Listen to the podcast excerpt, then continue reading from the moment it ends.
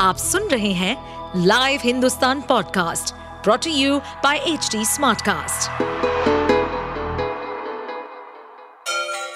Ganga किनारे बसे राज्य उत्तर प्रदेश की खबरें पॉडकास्ट में आपका स्वागत है इस पॉडकास्ट में हम सुनेंगे छोटे शहर इटावा से लेकर राजधानी लखनऊ, चमड़े के शहर कानपुर और राम की नगरी अयोध्या जैसे सभी शहरों से जुड़ी राजनीति, विकास, मनोरंजन दल बदल फरेब और अपराध जगत की सभी खबरें लोकसभा चुनाव के लिए बसपा सुप्रीमो मायावती किसी भी गठबंधन का हिस्सा नहीं बनेंगी।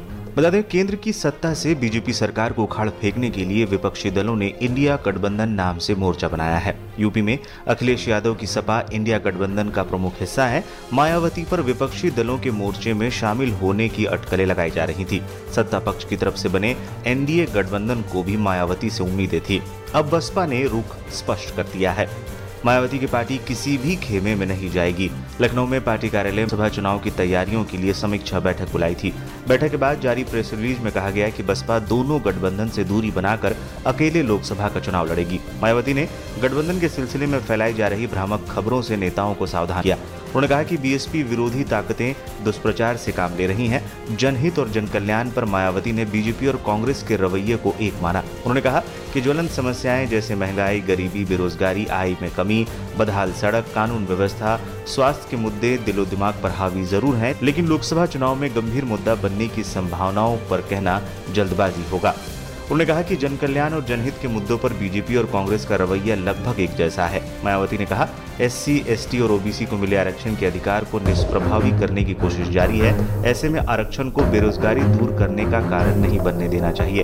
उन्होंने जातिवाद के आधार पर आर्थिक शोषण, नाइंसाफी और गैर बराबरी पर भी चिंता जताई। मायावती ने कहा कि समाज और सरकार में गैर बराबरी वाली नीयत और नीति जारी रहेगी, तब तक आरक्षण का सही लाभ लोगों को नहीं मिल पाएगा। बैठक में मायावती ने बुलडोजर की कार्रवाई पर भी सवाल खड़े किए। उन्होंने कहा, एक शख्स की सजा घोषित होने से पहले पूरे परिवार को दंडित किया जाना घोर जन विरोधी कदम है। इससे आम जनजीवन प्रभावित हो रहा है और लोगों की परेशानी बहुत बढ़ रही है। आप सुन रहे थे हमारे पॉडकास्ट उत्तर प्रदेश की खबरें। ऐसे ही अपराध जगत से जुड़ी, चुनौतियों से भरी राजनीति और विकास की खबरों जैसी अन्य जानकारी के लिए सुनते रहिए हमारे इस पॉडकास्ट को।